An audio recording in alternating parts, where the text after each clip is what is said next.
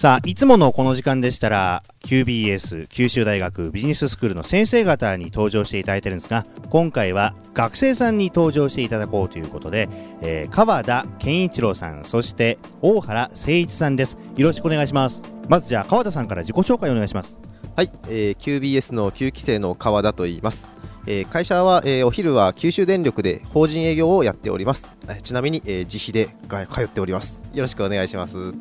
今おいくつですか？えー、今さんじゅうさんさいになります。さんじゅうさんさいですね。そして大原さんです。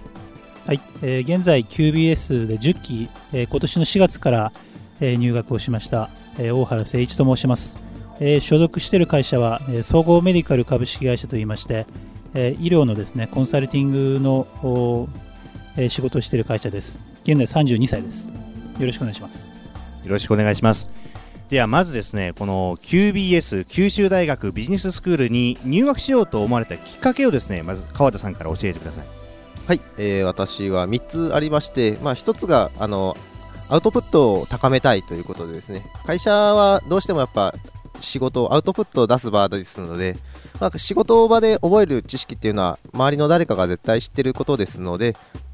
あの外の新しい知識をですねあの仕入れるとやはりよりいいのができるかなということで、まあ、あとあのやはり考え方とかですね、あの他の人と交流することで自分の幅を広げて考え方をこう深めたいというのと、まあ、あと学生生活でこうリーダーシップとかを培うトレーニングになればなと思いまして、以上通いたいということで入学しました。大原さんは？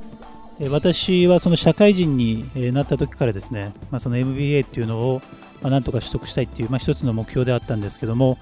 まあ、あの福岡に転勤することになりまして、で、まあ、九州大学でその エムビーエー が取れるということが分かりましたので、えー、まあそちらを受験したと。で、あの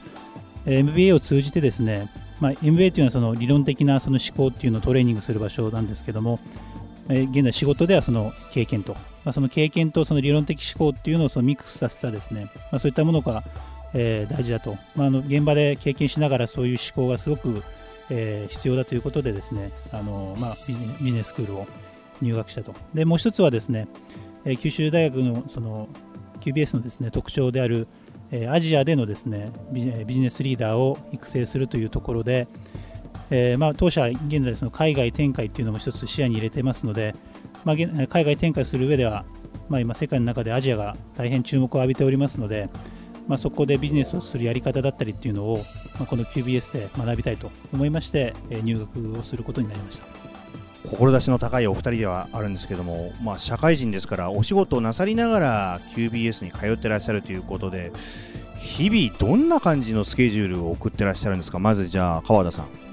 はい、もう私は、えー、仕事がごじはんで終わりますので、もう残業できずにもうすぐに学校博多駅の方に向かいまして、で、あのー、授業を受けまして、で家に帰ると、まあ、じゅういちじぐらいですので、ご飯食べてお風呂入ってじゅうにじで、それからやっぱり予習復習でにじさんじということになっていくのがほぼ毎日な感じですね。でまた早起きして職場に向かうわけでしょう？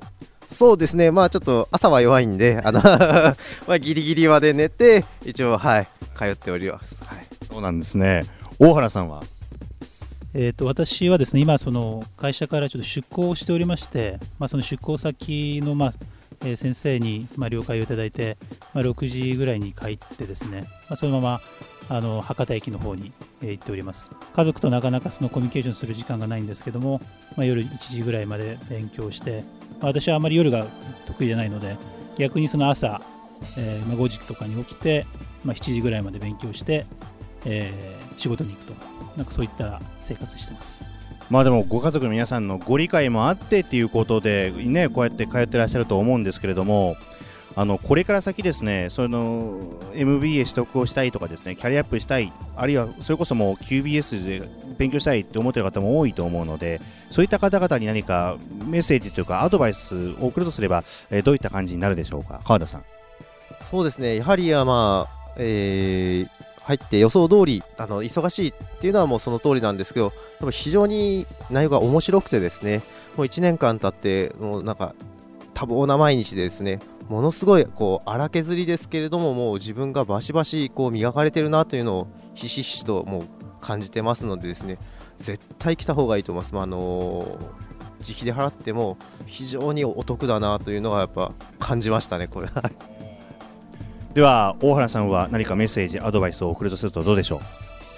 そうですね、そのビジネススクールっていうのはもう頭をいじめまくってるんでですね、かなりしんどいんですけれども、もちろんそのトレーニングした後のその成長っていうのは必ず約束されますので、まあ、そういったその自分をそのもっと高めたいだったり成長したいって思われる方は、まあ、こんな素敵な場所はないのかなと。授業だけではなくて、例えばこう横のつながりでもってみんなでこう食事行ったりとか飲み行ったりとか、そういったところでこう会話がなされて議論がなされてみたいな、そういった場も機会もありますよね。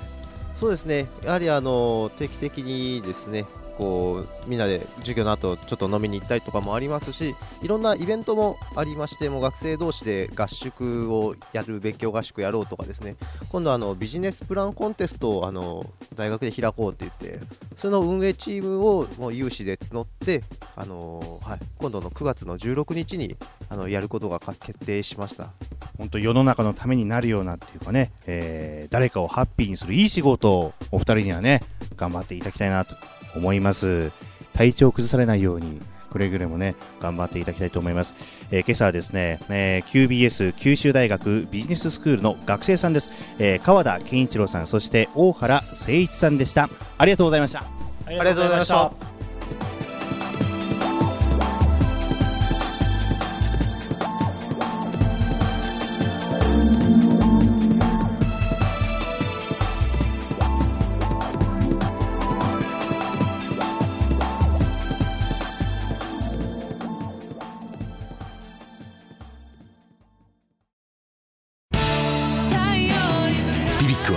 九州で生まれ、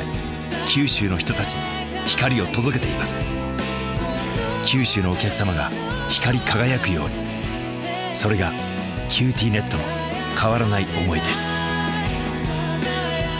キラキラつながるキューティーネット。